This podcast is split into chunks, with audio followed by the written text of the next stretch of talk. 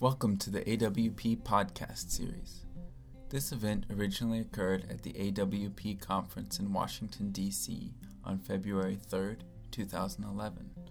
The recording features David Galef, Alan Michael Parker, and Dan Beachy Quick. Now you will hear David Galef provide introductions.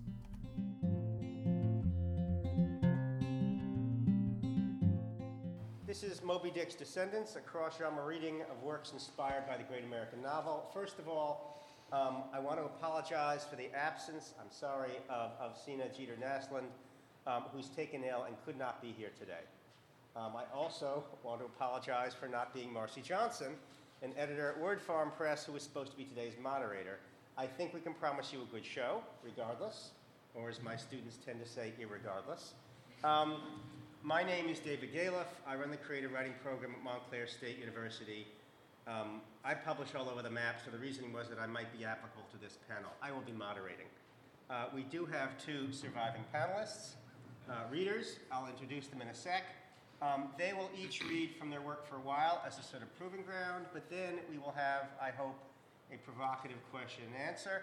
Um, among questions um, that at least um, I'd like to ponder is one, if Moby Dick is the great American novel, what do we mean by the great American and novel? Is this a singularity? Are there other novels?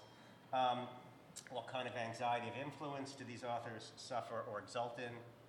If T.S. Eliot said mediocre writers borrow and great writers steal, what have they begged, borrowed, or stolen? Um, and I could go on about this, but I'd much rather go on to the two readers for today. Um, I'm going to start with Dan Beachy Quick, um, the author of four books of poetry North True South, uh, sorry, North True South Bright, Spell, Mulberry, and This Nest, Swift uh, Passerine. Four chapbooks Apology for the Book of Creatures, Overtakelessness, which is a great title, Canto and Mobius Crowns, both written in collaboration um, with someone else, and a book of interlinked essays on Moby Dick, a whaler's dictionary. He's a contributing editor for the Journal of Public Space.